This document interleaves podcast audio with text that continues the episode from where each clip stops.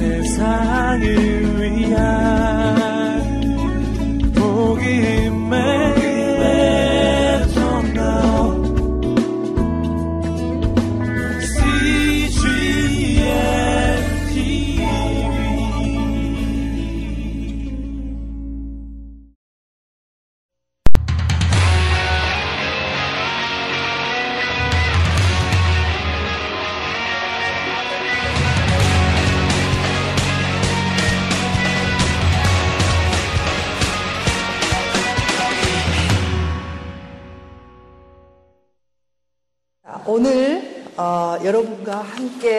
나누게 될 그 제목이 뭐냐면 의미요법이라는 거예요. 의미요법. 아, 여러분이 들어보셨는지 또는 이렇게 어디선가 한 번쯤은 여러분이 설교를 들으면서 들어봤을 법한 어떤 한 사람의 이야기이기도 하고요. 오늘은 어쩌면 그 심리 이론을 배운다기보다는 어떤 감동적인 스토리를 여러분과 함께 재미있는 이야기를 하듯이 함께 배워보고자 해요. 어, 제가 계속 그 심리학자들을 소개하고 그 이론들을 소개할 때 뭐라고 말씀을 드렸냐면 어, 그 사람의 이론과 그 사람의 일생은 참 많은 연관성이 있다 이런 말씀 드렸죠. 그렇죠? 어, 그래서 프로이드, 융, 뭐 아들러 그들이 가지고 있는 그, 그 자라는 환경, 그리고 그들이 겪었던 심리적인 고통, 갈등, 이런 것들이 이제 나중에 자신의 그 이론에 승화돼서 그 이론의 밑바탕을 이루는 부분이 많아요. 네, 많은데 특히 이 오늘 배울 의미요법처럼 그의 일생이 녹아있는 그 정말 그렇게 깊이 깊이 녹아있는 그런 이론도 아마 어, 드물이라고 생각이 돼요. 어, 여러분 혹시 빅터 프랭클이라는 사람을 들어본 적 있나요? 네, 있죠. 그죠? 네. 어떤 사람이라고 알고 계세요? 그냥, 그냥 한마디씩 한번 이야기를 해보세요. 빅터 프랭클 하면 떠오르는 게 어떤 거예요? 그렇죠. 수용소. 네. 네. 그 사람, 그분의 책 이름이 우리나라에서 번역되기로는 죽음의 수용소에서라고 번역이 돼 있어요. 네. 어, 근데 이제 원래 영어 이름은 이제 그 훨씬 이 죽음의 수용소라는 의미보다는요, 어, 이 의미를 찾는다는 그런 뜻이 많아요, 내용에. 그래서 그분이 찾았던 의미는 무엇이고, 어떻게 그런 의미들을 찾아갔는지, 그런 거에 대해서 이제 한번 오늘 나눠보기로 해요. 자, 여러분이 알고 계시듯이 이분은 유태인이에요. 어, 그러니까 그 악랄한 히틀러의 그 아우슈비츠 수용소에서 3년이 수감돼 있었어요. 그리고 그 3년의 수감된 끝에 살아남았고요. 살아남은 다음에 이분이 이제 주창하면서 만든 이론이 뭐냐면 의미요법, 로고세아피라는 그런 이론을 만들게 돼요. 자, 이분이 원래 그 오스트리아 사람이고 빈에서 교수를 하고 있었어요. 그리고 정신과 의사였고 그랬는데 이 빈에서 정신과를 정신과 의사로서 활동을 하고 있을 때 이제 2차 대전이 터진 거죠. 그러면서 이제 점점 더 그 세력이 커지고 그 세력이 커지면서 이제 유태인들을 다 데려다가 가두고 죽이기 시작했잖아요. 그런 위협감이 있기 때문에 또 이걸 어떻게 피해볼까? 대부분 이제 미국으로 또는 영국으로 도망을 가는 거죠. 그래서 이제 비자를 받고 비행기를 타고 도망을 가야 되는데 도피해야 되는데 이제 이 아내와 이 프랭클은 뭐가 나왔냐면 비자와 이제 비행기표를 다 구했어요.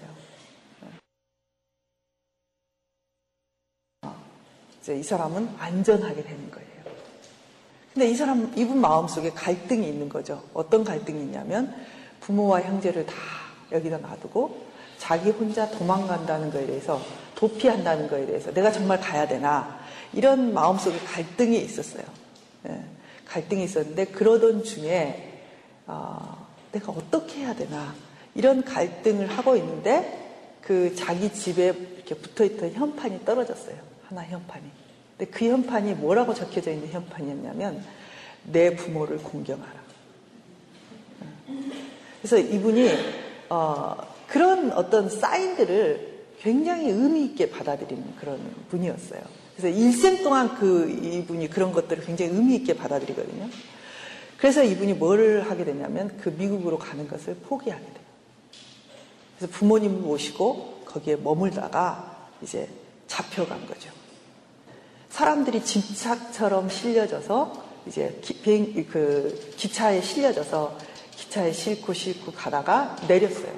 내렸는데 그곳이 어디냐면 그 악명 높은 아우슈비츠인 거예요. 네. 얼마나 놀랬겠어요.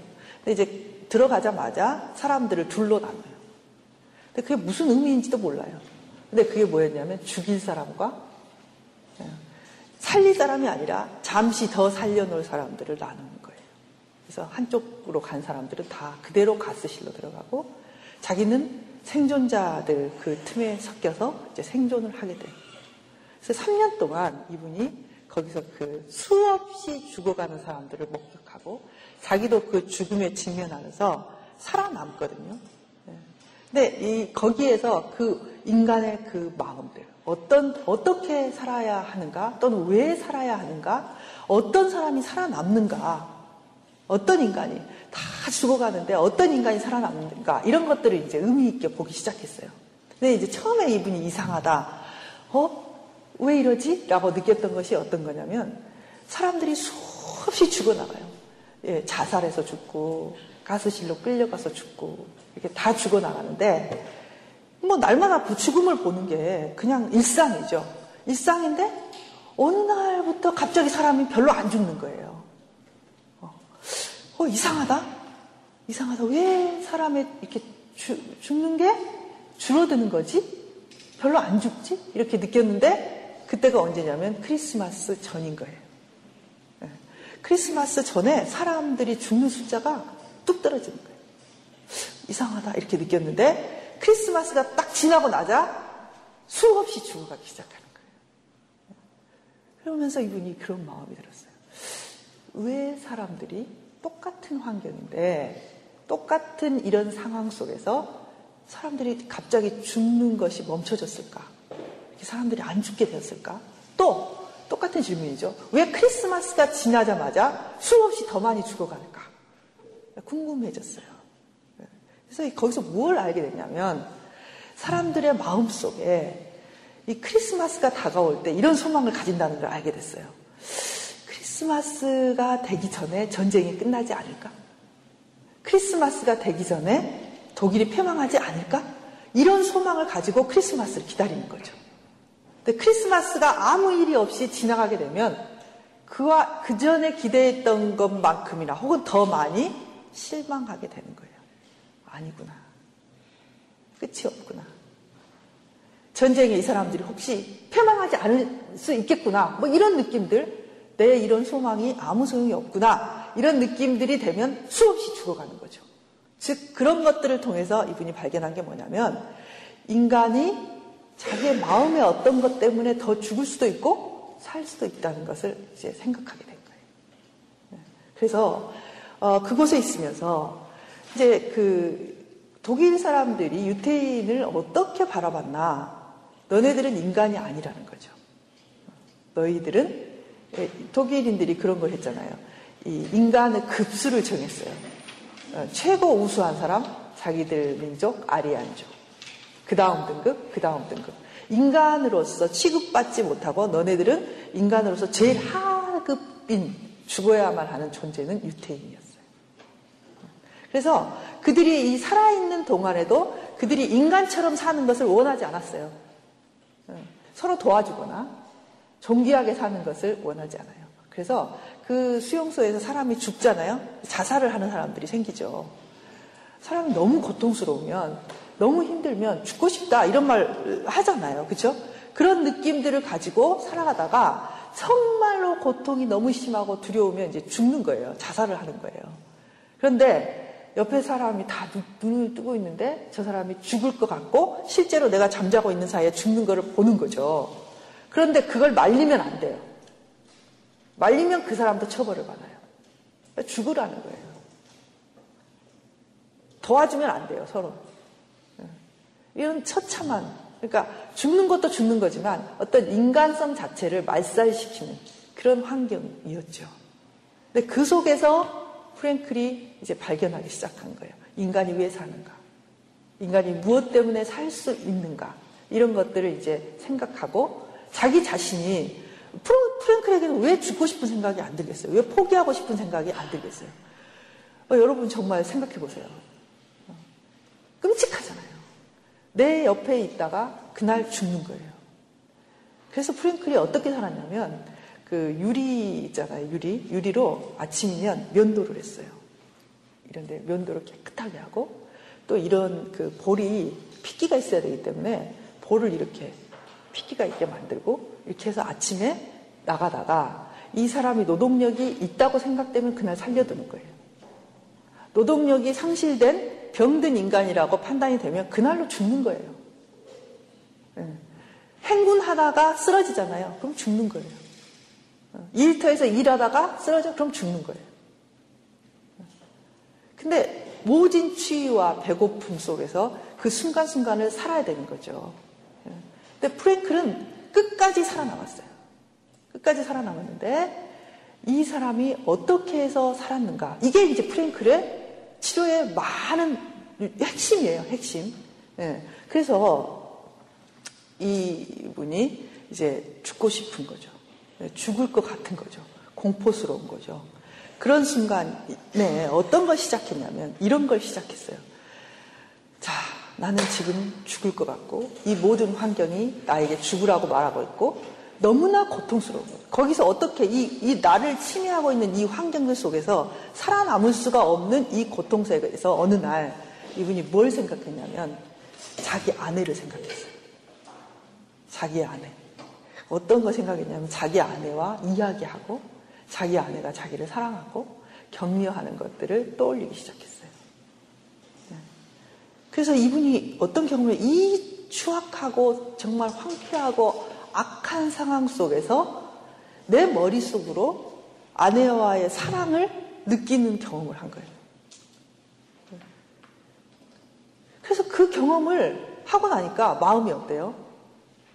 편안해지고 어떤 욕구가 생겼냐면 나는 반드시 살아나가서 아내와 함께 행복하게 살리라. 그런 것들을 갖기 시작했어요. 근데 이제 신기한 건 뭐냐면 이분이 이렇게 생각하기 시작하고 그것들을 떠올리기 시작할 때는 그 부분이 조금이었어요. 그리고 고통이 훨씬 많았죠. 근데 점점점 이분이 이 생각을 더 깊이 하고 그것들을 더 원하게 되고 그곳에 머무르게 되니까 이런 상상과 행복의 순간은 커지고 지금 나의 고통의 비중은 점점 줄어드는 거예요. 또 어떤 상상, 상상을 했냐면 너무너무 힘들고 어려울 때 내가 왜 살아야 되나 뭐 이런 느낌이 들겠죠. 그러면서 이분 머리에 탁 떠오르는 게 있었어요. 뭘 떠올렸냐면 자기가 이런 강당에서 강의를 하고 있는 거예요. 어떤 강의를 하고 있냐면 죽음에 대해서 그리고 수용소에 대해서 그리고 인간의 의미에 대해서 심리에 대해서 강의를 하고 있는 거예요. 너무나 생생하게. 네. 그래서 그런 강의를 하면서 자기가 인간이 왜 살아야 되는지 어떻게 살아야 되는지 죽음이란 무엇이고 그 죽음의 공포를 어떻게 이겼는지를 강의하는 상상을 하는 거죠. 그러면서 이분이 살아남아요. 자기 스스로 자기를 생존시키고 자기에게 이 살아갈 의미를 찾아가면서 살아남기 시작하는 거죠. 그럴 때 이분이 죽지 않았어요. 죽을 순간이 수없이 많았어요. 예를 들면 아침에 행군하다가 너무나 추운 날 이 사람이 도저히 그날은 살 것 같지가 않은 거죠. 근데 행군하다가 쓰러지면 그 사람 죽는다고 그랬잖아요. 그래서 자기는 그날 내가 오늘은 죽겠구나. 이렇게 생각한 날도 그 행군을 끝까지 할 수 있어요. 그런 생각 속에서. 자기를 일으키고 신기하게도 자기가 살아남아서 끝까지 가고 있는 거예요. 네. 그런, 그런 순간과 경험들을 수없이 하게 돼요. 심지어는 이런 경우도 있었어요. 이제 프랭클이 의사, 의사잖아요. 근데 이제 같은 동료 의사와 함께 있는데 어디로 갈까, 어디로 가야 할까를 서로 선택해야 될 때가 있어요. 그러겠죠? 근데 일이 가면 굉장히 불행하고 죽을 것 같은 그런 곳으로 어떤 의사가 배정이 됐어요. 그 사람이 너무나 고통스러워 하는 거예요. 자기가 그쪽으로 가게 된 것에 대해서. 너무너무나 간절하게 살아남고 싶어 하고. 그래서 프랭클이 그 순간 뭘 했냐면 자기 삶을 포기하고 그 사람을 바꿨어요. 바꿨는데 나중에 보니까 그 사람이 가는 곳이 죽는 곳이고 자기가 온 곳이 사는 곳이. 그러니까 이 3년 동안에 그런 체험들, 인간이 서로 이 죽음을, 그러니까 다른 사람을 도와주려면 어떻게 해야 되냐면 자기의 목숨을 내놓아야 돼요. 상황 속에서. 자살하는 사람에게 너 자살하지 말아라. 살아라. 그리고 뭐 아픈데 도와주고 이렇게 하면 그 사람 뭘 각오하고 도와줘야 되냐면 죽음을 각오하고. 즉시 죽을지 아니면 들키지 않을지를 모르지만 결국 이 간수와 그 독일인들이 지향하는 것을 반대하는 거잖아요. 그러니까 목숨을 걸고 하는 모든 행위들. 이럴 때마다 프랭클이 어떻게 했겠어요, 여러분? 자기 목숨에 연연하고 자기 것에 연연했더라면 그렇게 할 수 없었겠죠. 그렇죠? 그래서 어, 이런 것들을 버렸죠. 순간순간. 수없이 버렸을 거라고 저는 생각이 돼요. 그런데 이 사람 끝까지 살아남았어요. 그래서 프랭클이 말하는 게 뭐냐면 역설이라는 거예요. 역설. 역설. 제가 여러분하고 오늘 나누고 싶은 것은 여러 가지가 있어요. 이 의미요법, 뭐 의미의 추구, 무슨 뭐, 뭐 삼, 삼중고는 무엇이고 뭐 어, 이런 게 많이 있는데 이 오늘 나누고 싶은 두 가지의 요점은 뭐냐면 그런 거예요. 어, 자기의 인생을 바라볼 수 있는 사람이 되는 거. 자기의 인생을 관찰하는 사람이 되는 것이 무엇인지 또는 역설이 무엇인지 이런 것들을 한번 여러분하고 생각해 봤으면 좋겠어요. 수없이 자기를 포기하면서 거기서 그분이 찾았던 것은 뭐냐면 이웃. 음. 여기에 있는 사람들을 사랑하는 것. 그들을 섬기는 것. 네. 그들을 도와주는 것에 의미를 두고 자기가 살아가는 거죠. 근데 그 의미를 추구하는 것 자체가 여기서는 어떻게 된 거예요? 죽음과 관련이 있는 것들이에요. 네. 그러니까 그런데 이 사람은 계속 살아남는 거예요. 역설적이잖아요. 네. 내가 살아남고 내가 행복하고 내가 안전하기를 추구하지 않고 그것을 버리고 어쩌면 죽음을 각오하고 했던 여러 행동들 속에서 이 사람은 살아남는 거예요. 그래서 이분이 그 나중에 상담의 기법 중에서 많이 쓰는 게 역설이라는 거예요. 역설. 네. 예를 들면 이런 거죠. 어, 불면증을 여러분 경험하셔 본 적이 있나요? 네. 밤에 자다가 갑자기 잠이 안 오면 참 당황스럽죠. 그죠? 네.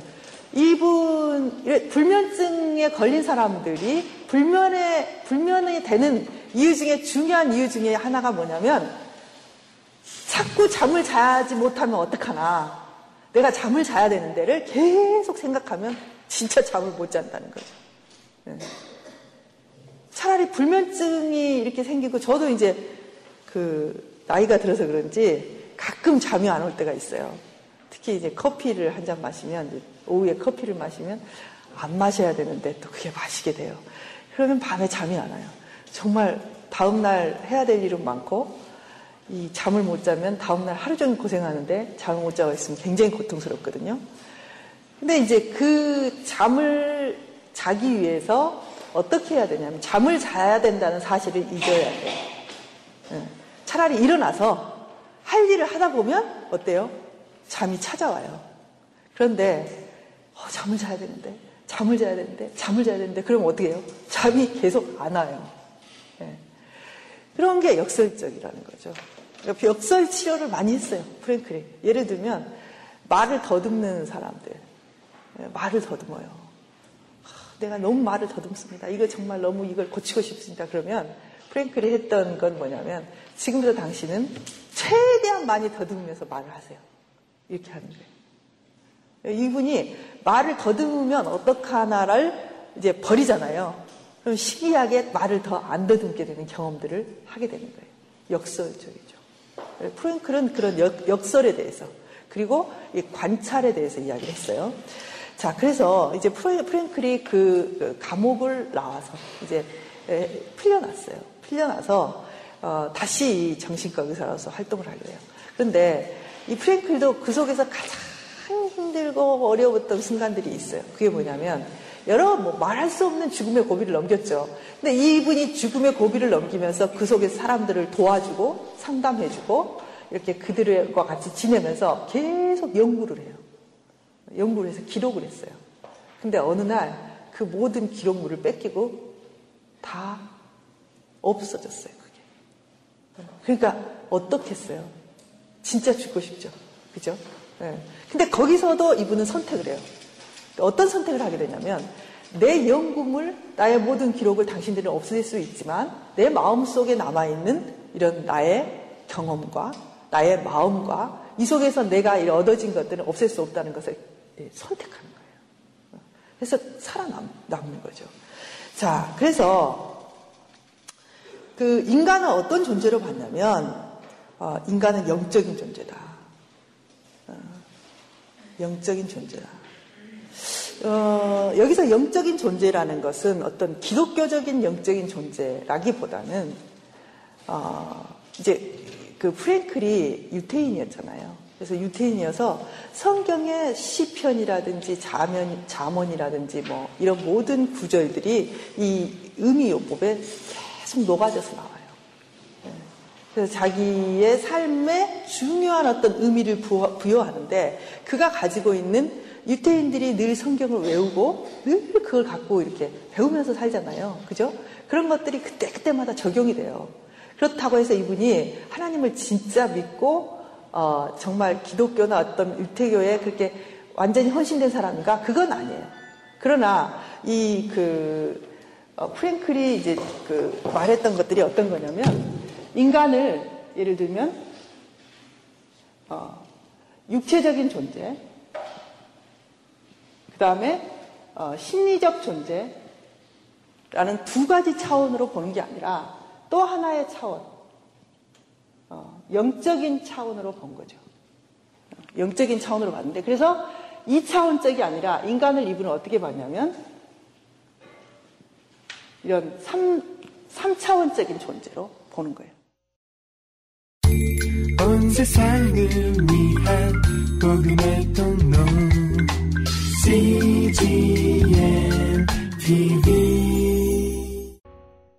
인간에게 있어서 어떤 정신적인 자원, 육체적인 자원을 넘어서는 영적인 차원을 봤는데 여기서 영적이라는 것은 삶의 의미를 발견할 수 있는 그런 차원이라는 거예요. 내가 살아가고 있는 의미를 발견하는 차원이죠. 인간이 육체적인 차원에서 문제가 생겨도 이제 병이 들고 정신적인 차원에서 문제가 생겨도 병이 들어요. 그런데 이 진짜 자기 인생을 초월한, 자기 인생을 통틀은 자기 인생 존재에 대한 의미를 발견하지 못해도 인간은 병이 든다.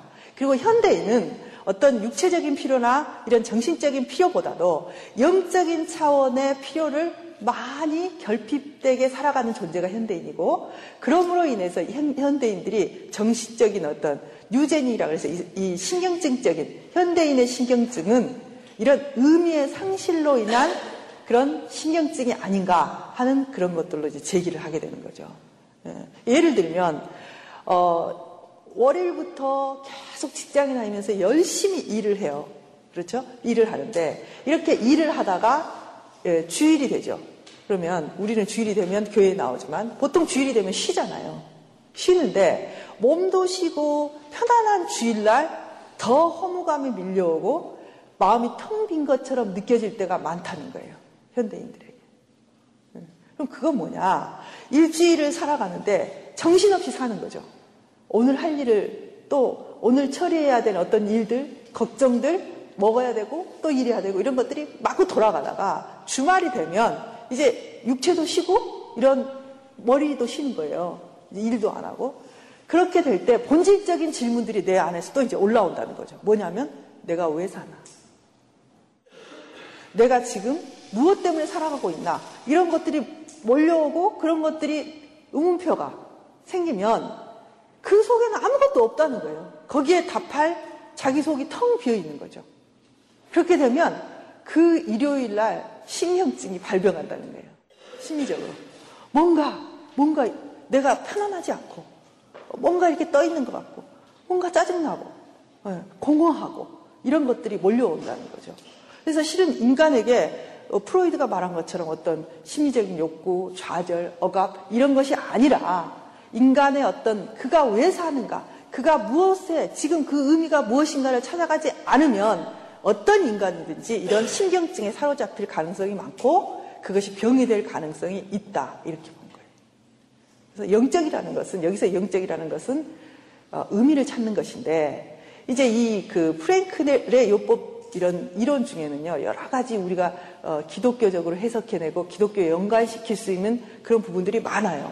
왜? 이분이 보는 의미라는 것은 어떤 거냐면 자 오늘 내가 하고 있는 일이 무엇이 중요한가 이제 생각해 보는 거죠. 내가 지금 살아가는데 내가 왜 이런 일을 겪는가? 왜 나에게 이런 일이 일어나는가? 내가 왜 여기 앉아 있는가? 내가 왜 얘를 키우는가? 이런 것에 대해서 아, 내가 정말 마음이 공허해. 그러니까 내가 이런 의미를 그냥 있다고 하자. 어? 아, 내가 그냥 이렇게 살면서 이렇게 이렇게 하면 되겠지. 내가 얘를 키우는데 이 얘를 훌륭하게 키워가지고 뭐 어떻게 어떻게 하는 것이 내 인생의 의미라고 생각하자. 이런 의미가 아니라는 거예요. 그러니까 여기서 프랭클이 말하는 의미는 뭐냐면 정말 내 존재가 어, 하늘로부터 부여받은 내 존재가 갖고 있는 의미. 왜 내가 살아있는가? 내가 무엇을 어떻게 해나가야 되는가? 내 존재가 가진 그런 어떤 의의 를 찾아가는 것이 의미라는 거예요. 자, 우리에게 적용을 해본다면 그런 거겠죠. 하나님 나를 왜 이 땅에 태어나게 하셨을까? 어. 그리고 내가 왜 이 고생을 하는 걸까? 왜 내가 이런 연단을 받는 것일까? 왜 내가 이 병을 앓는 것일까? 여기에 대해서 정말 하나님이 주신 의미, 나에게 부여된 의미를 찾아내는 것이지 내가 만드는 게 아니라는 거죠. 그래서 영적인 거예요. 자, 어, 예를 들면 이제 이런 게 있겠죠. 암에 걸려서 죽어가는 사람이 있다고 해봅시다. 암에 걸려서 죽어요. 그러면 암에 걸리면요, 어, 저는 암에 걸려보지는 않았어요. 예, 암에 걸리면 모든 생각들을 하게 되죠. 그죠? 야, 처음에는 부, 부인하게 될 거예요. 내가 설마? 설마 내가 암에 걸렸어? 그럴 리가 없어. 모든 사람이 첫 번째 단계는 부인의 단계예요. 그럴 리가 없어. 내가 무슨 암이야. 이렇게 될 거예요. 그래서 이제 점점점 가다가 이제 뭘로 하냐? 분노하게 돼요. 분노. 왜 나야? 어. 왜? 왜 내가 암에 걸린 거야? 내가 뭘 잘못했는데? 응? 내가 지금까지 고생하고 살았는데 왜 내가 암에 걸린 거야? 이런 느낌들을 또 받게 돼요. 그렇죠? 예. 그런 다음에 이제 자기가 죽어간다는 거에 대해서 얼마나 공포스럽고 허무하겠어요. 그죠? 예. 그래서 이 이런 사람들을 이제 어떻게 정말 그 삶을 마지막 순간까지 잘 살게 할 수 있을까? 이제 프랭클이 생각을 한 거죠. 예. 그래서 프랭클이 생각한 건 뭐냐면 어떤 존재이든지 의미가 있다. 예. 그리고 무슨 일이든지 그 속에는 의미가 있다. 그렇죠? 우리가 늘 생각하는 게 그런 거잖아요. 하나님이 우리에게 이렇게 이런 삶을 살게 하고 이렇게 하는 것은 합력하여 선을 이룬다. 무슨 말이냐면 그 속에는 하나님의 뜻이 있다는 거거든요. 그래서 암 환자가 억울함과 분함 속에서 자기의 인생을 정말 비참하게 마칠 수도 있어요. 그렇죠? 그런데 만일에 이 암 환자가 내가 왜 암에 걸렸을까를 생각하다가 이런 것을 이제 찾게 돼요. 뭘 찾게 되냐면 암에 걸린 인간이 하나님을 의지하면서 어떻게 의연하게 살아가는가를 보여주고 다른 사람들을 위로하는 것들이 나의 역할이구나. 내가 죽을 때까지 그 역할을 하면서 다른 암 환자들과 인간에게 이런 것들을 보여주는 것이 나의 이 암의 의미구나. 라고 깨닫게 되면 그는 더 이상 절망하는 암 환자로서 살지 않는다는 거예요. 네.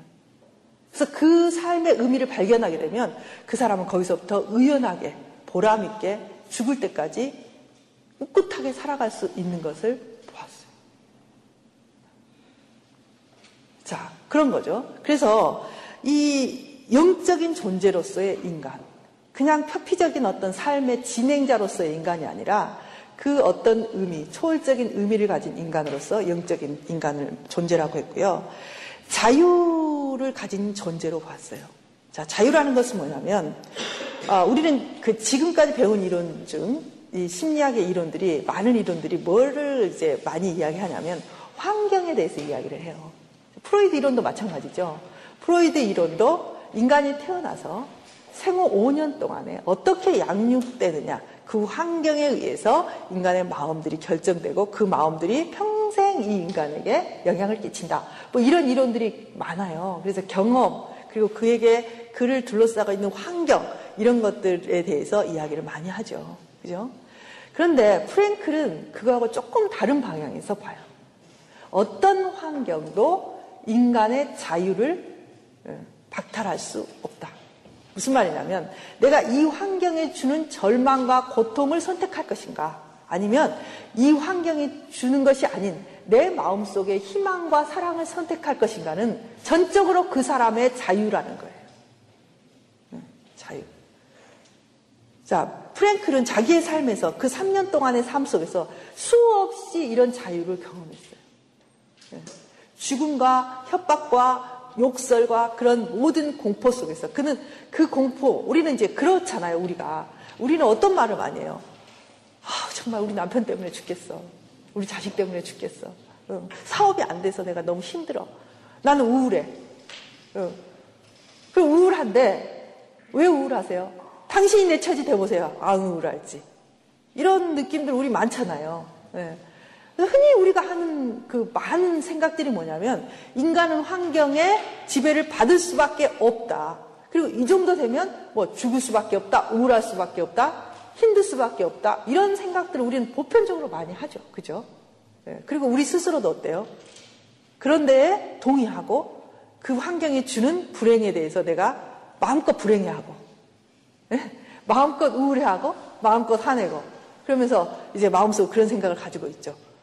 응. 내가 왜? 내가 왜? 지금 힘들잖아. 그러니까 힘들지. 그건 당연한 거 아니야. 이런 느낌을 갖고 있잖아요. 그렇지 않다는 거예요. 프랭크. 거기서 당신이 불행한 거는 당신이 그 불행한 느낌과 그것들에 선택을 했다는 거죠. 아무리 환경이 나를 짓누르고 환경이 나를 가두고 심지어는 내 알몸뚱이조차도 내 마음대로 못하게 되는 그 상황에서조차도 당신은 선택할 수 있다는 거예요. 무엇을 선택할 수 있나? 당신은 미래를 선택할 수도 있고, 소망을 선택할 수도 있고, 행복을 선택할 수도 있다는 거죠. 이게 굉장히 중요한 거예요. 네. 그 총뿌리 아래서 이 사람 뭘 선택을 했냐면, 자기가 이, 자기의 발견한 것들을 강의하면서 사람들에게 전파하고, 그것들을 나누는 행복을 선택한 거예요. 어. 그래서 행복하게 그 순간을 보내는 거죠. 그러니 나도 그랬으니 당신들도 선택할 수 있다. 왜? 당신도 하나님을 만드신, 당신도 영적인 인간이기 때문에. 네. 그런 것들을 중요하게 해야겠어요. 자, 세 번째는 뭐냐면, 어, 책임적인 존재라는 거예요. 책임이 있는 존재다. 어떤 책임인가? 당신이 선택한 것을 지킬 수 있는 책임이 당신에게 있다는 거죠. 당신이 꿈을 꾸었는가? 그 꿈에 대해서 당신이 선택하고 그 꿈을 지켜나갈 수 있는 선, 책임감이 당신에게 있다. 당신의 삶의 의미를 발견했는가? 네. 그 의미를 채워야 되고 그 의미를 따라갈 책임이 있다는 거예요. 자, 내가 암에 걸렸는데 나는 억울하고 분했지만 너무너무 힘들었지만 의미를 발견했어요. 자, 내가 이 암에 걸린 엄마가 너희들에게 줄 수 있는 것은 무엇일까? 이 암에 걸려서 내가 죽어갈 때 정말 인생이 무엇인지, 인생을 어떻게 살아야 되는 것인지, 우리가 마지막을 어떻게 끝내야 될 것인지를 내가 내 자식에게 결단코 보여주리라. 내가 그것이 내 삶에 이 암에 걸린 의미다라고 생각하면 그 의미를 책임지고 완수할 존재로서의 인간이라는 거예요. 네. 어, 좀, 그, 뭐라 그럴까. 굉장히 뭐 교훈적이죠. 그래서 어, 이, 프로, 이 프로이드 이론이나 융의 이론이나 아들러 이론에서 이제 우리가 뭐 슈퍼이고라든지 이런 것들을 배우잖아요. 그런데 이 그 프랭클의 이론에서는요, 어, 양심이라는 것을 중요하게 생각해요. 양심. 그러니까 슈퍼이고적인 부분들을 굉장히 중요하게 생각하죠. 그 슈퍼이고가 우리에게 주는 거는 어떤 거냐면 이상적인 어떤 기준이에요. 그래서 우리가 이 이상적인 기준이 너무 과해도 안 된다. 이런 것들이 이제 프로이드의 입장이에요. 그런데 이 프랭클은요, 인간의 교육이란 무엇이냐면 이런 양심에 대해서 그리고 이 양심 속에는 무엇이 있냐면 그 의미를 추구하고 그 의미를 지켜나가는 그런 것들이 양심이라는 거예요. 그래서 그런 것들을 진짜 각성시키고 그 마음속에 이렇게 들려주는 거, 그 생겨나게 하는 게 교육이다. 이렇게 봤어요. 네. 자, 그래서 이제 그 우리는 선택할 수 있고 그것들을 이제 그 지켜나가야 되는데 그렇다면 어, 인간이 그 정말 중요한 게 무엇인가? 역설이라는 걸 통해서 이제 어떤 이야기를 하냐면 이런 이야기를 하죠. 어, 인간이 행복해지기를 원하면 그렇잖아요. 인간이 행복해지기를 원한다면 행복을 자기의 행복을 추구하게 된다면 역설적으로 그는 행복에 이를 수 없다. 어, 정말 행복에 이르기 위해서는 자기의 의미를 추구하고 여기서 또 중요하게 생각한 건 뭐냐면 우리는 이제 다른 이론에서는 자기를 굉장히 중요하게 생각하잖아요. 그죠? 네. 근데 이 프랭클은 진짜 자기를 찾아가기 위해서는 어떻게 해야 되는가? 이웃과 이 사회에 대해서 공헌해 가고 그들에게 참여하고 그들을 책임지고 그들을 위해서 살고자 하는 의미. 의미 중에는 여러 가지 의미가 있겠지만 이분은 굉장히 강조하는 게 뭐냐면 나와 타자, 타자들, 그리고 이웃들, 어떤 인간에 대한 공헌을 굉장히 중요하게 생각해요. 인간에 대해서 내가 그 인간들을 사랑하고 그들에게 봉사하고 그 내 이 삶 속에서 내 인간의 이 경험 속에서 다른 이들에게 이득을 주고 그들을 사랑할 수 있는 것들을 추구해 나가게 될 때 그때 비로소 자기를 찾을 수 있다는 거죠. 그러니까 자기의 몰입되고 자기의 행복에 몰입되고 자기의 이득에 몰입되면 이 사람 자기를 상실하게 된다는 거예요. 네. 그런데 반대로 이 사람이 자기의 어떤 것이 아니라 자기를 떠나서 타인들을 보게 되고 그들이 그에 속한 사회를 보게 되고 그들을 위해서 자기의 그 의미, 그들과 함께하는 의미를 발견하고 찾아 나가게 될 때 비로소 진정한 자기에 도달할 수 있다. 이런 이야기를 했어요. 역설이죠. 그렇죠? 예. 자, 그래서 어떤 조건에서도 우리들은 이 고통을 나누고 해냈어. 그가 그렇게 살았잖아요. 그 속에서 사람들에게 영향력을 끼치고, 뭐 간수들까지도 이 사람이 영향을 줄 수 있을 정도로 그런 인격을 갖게 되고, 예, 그 속에서 이 사람이 살아남았다는 거죠.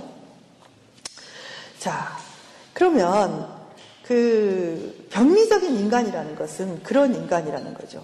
늘 자기에게 몰입돼 있거나 또는 자기의 현재 행복을 찾아가거나 또는 어, 그런 것이 의미가 없는 그냥 현재의 쾌락이나 현재의 삶에 끊임없이 몰두해서 살아가고 있는 인간. 그 인간이 병리적인 인간이라는 거예요. 자, 여러분이 이제 조금 더 제가 여러분하고 정말 나누고 싶었던 중점적인 것들이 뭐냐면 이런 거예요.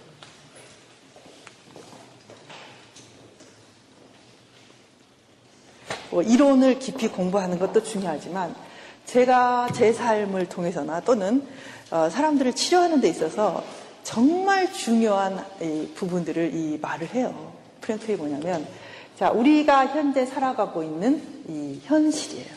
현실. 우리는 현실에 서서 어, 살아가고 있죠. 그래서 오늘도 우리는 현실 속에서 여러 가지 해야 될 일들이 있어요. 오늘 가면 빨래도 해야 되고 청소도 해야 되고 뭐 동계산도 끝내야 되고 얘 학원도 보내야 되고 뭐 또는 내가 직장에서 여러분들의 맡은 일들이 수없이 많이 놓여 있어요. 갈등이 놓여 있어요. 그래서 우리는 이 앞을 보면서 살아가죠. 앞을 보면서 현재를 보면서 살아가고 있어요. 네. 근데 이제 프랭클이 중요하게 생각했던 건 뭐냐면 내가 이렇게 살아가고 있는데 이 살아가는 나를 좀 더 높은 차원에서 이 눈이에요. 높은 차원에서 내 자신을 바라보는 것을 아주 중요하게 생각했어요. 현재 내가 여기에 코를 쳐박고 이 현실 속에서 아둥바둥 살아가는데 이 아둥바둥 살아가고 있는 내가 아니라 이 살아가고 있는 나를 한 번쯤은 바라보고 관찰해 보자는 거예요. 네.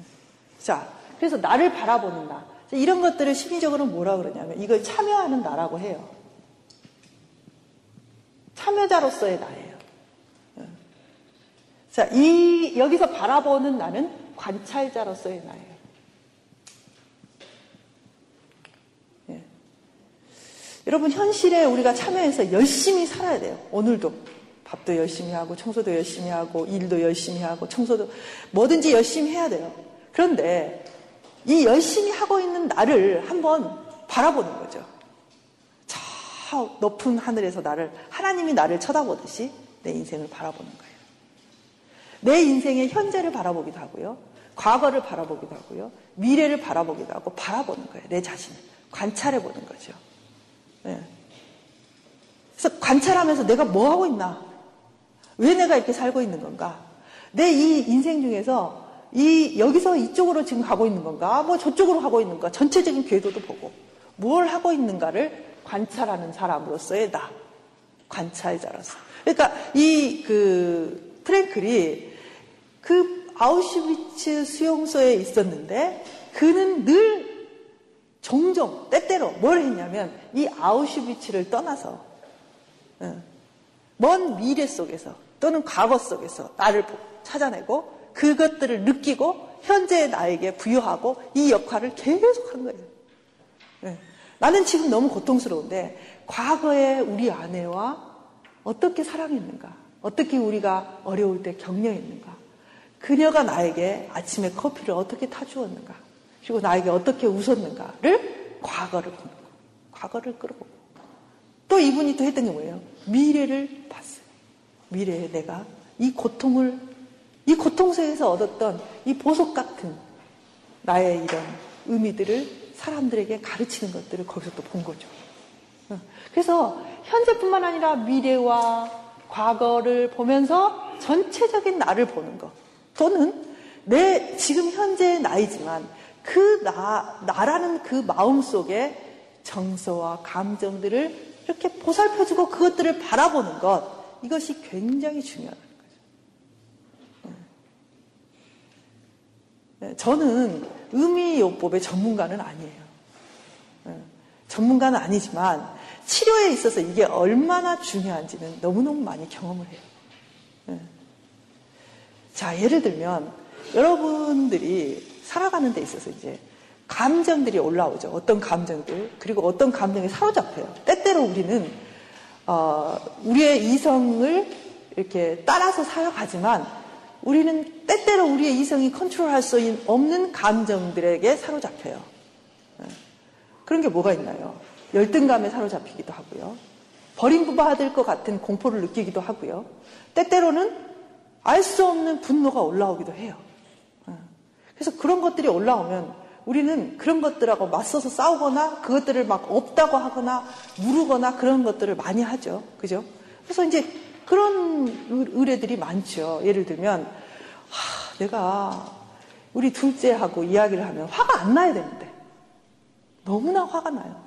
걔에게 내가, 아, 얘는 이렇게 가르쳐야지. 이렇게 해야지라고 생각이 하는데 굳은 결심을 하는데 내가 때때로 그 애하고 말을 하면요 알 수 없는 분노가 올라오고 알 수 없이 걔에게 막 화를 내고 싶은 그런 것에 내가 휩싸이게 되고 벗어날 수가 없어요.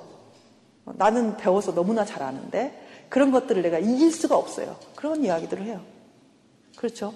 어, 저는요 아무것도 할 수 없을 것 같아요. 어. 내가 무엇을 하려고 하면 할 수 없는 절망감이 넘쳐요.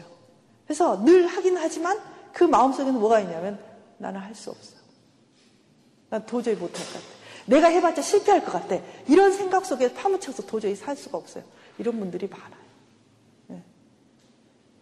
자, 그런 것들을 벗어나게 하는 것들이 이제 심리치료고 여러분 어떻게 보면 예, 기도고 또 이 믿음이고 그런데 이, 이런 것들을 해 나갈 때 영적으로도 어떻게 해야 되는지, 정신적으로 어떻게 해야 되는지 우리가 많은 방법들을 이제 이야기하죠. 근데 여러분 생각해 보세요. 여러분들이 예, 은혜를 받잖아요. 우리가 성령이 임하시고 성령이 나와 함께 하시는 것을 느끼죠. 고통 속에서 우리가 기도할 때 어느 순간에 내 마음이 환해질 때가 있어요. 내가 이 고통을 가지고 도대체 이해할 수 없는 이것 때문에 내가 허우적될 때 마음이 환해질 때가 있어요. 그 언제예요? 여러분 한번 생각해 보세요. 어떨 때 내가 그 고통 속에서 이 고통이 내 마음을 완전히 압도하지 못하고 거기서 벗어나게 됐는가? 그 고통이 해석될 때 아니에요? 어. 그 우리가 그렇게 흔히 그렇게 말하죠. 하나님의 뜻을 알게 될 때. 예를 들어서, 아, 나는 왜 이렇게 실패를 했을까? 나는 왜 이렇게 고통을 받는 걸까? 그때 내가 선택을 못해서 지금 내가 너무너무 돈이 없고 사업을 하는데 너무 힘들어. 그래서 내가 어찌 할 바를 모르고 하나님 앞에 기도를 하죠. 하나님, 내가 어떻게 하면 좋습니까? 내가 왜 이렇게, 왜 어쩌다가 내가 이렇게 망했고, 어쩌다가 이렇게, 응, 정말 이렇게 고생을 하게 됐습니까? 라고 기도했을 때, 어느 순간에 내가 내 자신에 대해서 이런 느낌을 가질 때가 있어요. 어떤 느낌이냐면, 아, 내가 정말 교만했구나. 어, 내가 정말 물질이 내 주인이었구나. 그래서 내가 이 물질에 따라가고 내 지혜가 거기에 막혀 있구나. 그래서 이 고통을 통해서 하나님은 내가 그런 미련한 물질에 대해서 끌려가는 것들을 버리기를 원하시는구나. 내가 그것들을 벗어나서 좀 더 지혜롭게 되기를 원하시구나. 이것이 나에게 있어서 이 가로막힘의 원인이구나를 알게 되면 그, 그 즉시 뭐가 오는 줄 아세요? 기쁨이 와요. 상황은 망해가는 상황에 변함이 없어요. 그런데 내가 그것들을 깨닫게 됐을 때, 이 고통의 의미를 깨닫게 되고, 그 고통이 나에게 주는 메시지를 내가 깨닫게 되잖아요. 그러면 그 순간의 마음이요, 시원해져요. 그 고통이 나를 지배하지 못해요. 아, 지금 그거예요. 이게 무의미한 고통이 아니라 내 인생에 의미가 있었고, 이것이 내가 정말 황당하게 당하는 게 아니라, 이걸 통해서 내가 내 영혼이 자라나고, 내 영혼이 앞으로 나가는구나를 느끼는 습관이에요. 그러니까 우리가 성령이 내게 지혜를 주시고 그 순간이 어떤 순간이냐면 내 인생을, 나의 삶을 한꺼번에 조망하는 순간이라는 거죠. 이 묻혀있는 데서 떠나서 위에, 위에 올라, 떠올라서 내가 지금 무엇을 하고 있는지, 왜 이렇게 고통스러운지를 조망하게 되는 그 순간이라는 거예요. 여러분의 인생을 생각해 보세요. 그럴 때가 많아요. 그렇죠? 네. 어, 그, 처음 하나님을 만나면 처음 은혜를 받으면요. 신기하게 자기 인생이 다 해석이 돼요. 그렇지 않아요? 그런 경험들을 하는 사람들이 많아요. 지금까지 그냥 내가 30년을 살았는데 그 30년을 그냥 살았단 말이에요. 근데 어느 날 성령의 은혜 가운데 딱 들어가면 그 30년이 나에게 무엇이었고 어떤 의미였고 이래서 이랬구나 이런 게 해석이 되잖아요. 그렇죠? 그 해석이 되면 내 인생이 탄탄해지고요. 내가 그런 어떤 오리무중에서 벗어나면서 굉장히 마음속에 평강과 이런 그 희락이 넘칠 때가 있어요. 그렇죠? 그때도 마찬가지 이런 순간이라는 거예요. 이런 순간. 내 인생을 조망하게 되는 거죠. 네. 근데 이제 이런 내 인생의 어떤 그 시간을 그 많이 주고 10년, 20년을 조망할 때도 있지만 그와 반대로 굉장히 그 미시적으로 내 마음을 조망할 때도 있어요. 네? 그죠? 내 마음이 왜 이러나? 내가 왜 불안하나를 조망하게 될 때가 있어요. 그때는 언제냐면 내가 코, 불에, 그 불안에 코를 박고 있을 때가 아니라 내가 왜 그러지? 그래서 1미터 떠올랐어요. 근데 좀 더 떠올라. 아, 내가, 내가 왜 그럴까? 좀 더 깊이. 그러면서 나하고 점점 떨어지는 거예요. 이 불안함. 그래서 나를 관찰하는 거죠. 아, 이때 성령의 도우심도 필요하고 상담사도 필요한 거예요. 이 묻혀있고 그 불행에, 그 불안에 코를 박고 있는 그 상황에서 점점 이끌어내는 거죠. 치료자가. 질문을 통해서. 어. 왜 그랬을까요? 그 불안의 느낌 속에서 떠오르는 것이 있는지. 뭐 이렇게 해서 점점점 떠오르게 해요. 자, 그래서 우리가 흔히 발견하게 되는 것은 뭐냐면, 아, 내가 우리 막내 동생, 그 막내 동생이 너무너무 인생을 함부로 살고 멋대로 살아서 저렇게 인생을 망친 것에 대해서 분노하고 있구나. 어. 그리고 그 분노 때문에 우리 아들을 볼 때 걱정하고 두려워하고 분노하고 있구나. 그런 관계 속에 있는 나를 보게 되고 조망하게 되잖아요. 그래서 그 불안하고 있는 나를 봐줄 수 있을 때, 그 두려워하고 분노하는 나를 바라봐 줄 수 있을 때 신기하게도요, 이 불안이나 분노 속에서 해방되는 경우가. 바라보기만 해도. 그것들을 보고 내가 그걸 느껴줬을 때 어떻게 되냐면 다음에 그 둘째를 봤을 때 그만큼 분노하지 않아요. 거기서 해방될 때가 많아요. 여러분, 이 자기를 관찰하고 자기를 알아간다는 것은 참 놀라운 효과를 줘요. 어. 그래서 어, 이런 나를 어떻게 내가 어떻게 이런 나의 자리에서 나를 바라봐 줄 수 있을까? 이것이 참 중요한 우리의 삶을 발전시킬 수 있는 중요한 부분이라는 거죠. 그래서 이 끝없이 이 관찰, 관찰자의 입장에서 그 자기의 인생을 지금 현재를 초월한 어떤 위치에서 나를 바라보는 것을 통해서 프랭클이 많은 것을 얻었다는 거죠. 그래서 그는 서칭, 서치, 자기를 바라보는 것에 대해서 계속 이야기를 하고 있어요.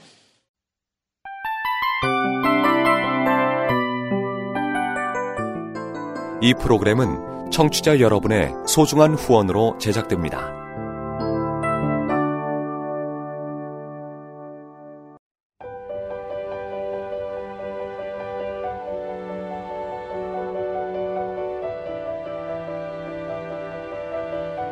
세상에는 수많은 교회들이 있지만 더 깊이 있는 말씀 강해를 찾기 위해 크기로만 교회를 선정하지 않습니다. 보다 좋은 영적 콘텐츠를 더 많이 나누기 위해 방송비를 받지 않습니다. 1년 365일 복음만 전하고 싶어서 우리는 광고를 하지 않습니다. 온누리의 복음을 땅끝까지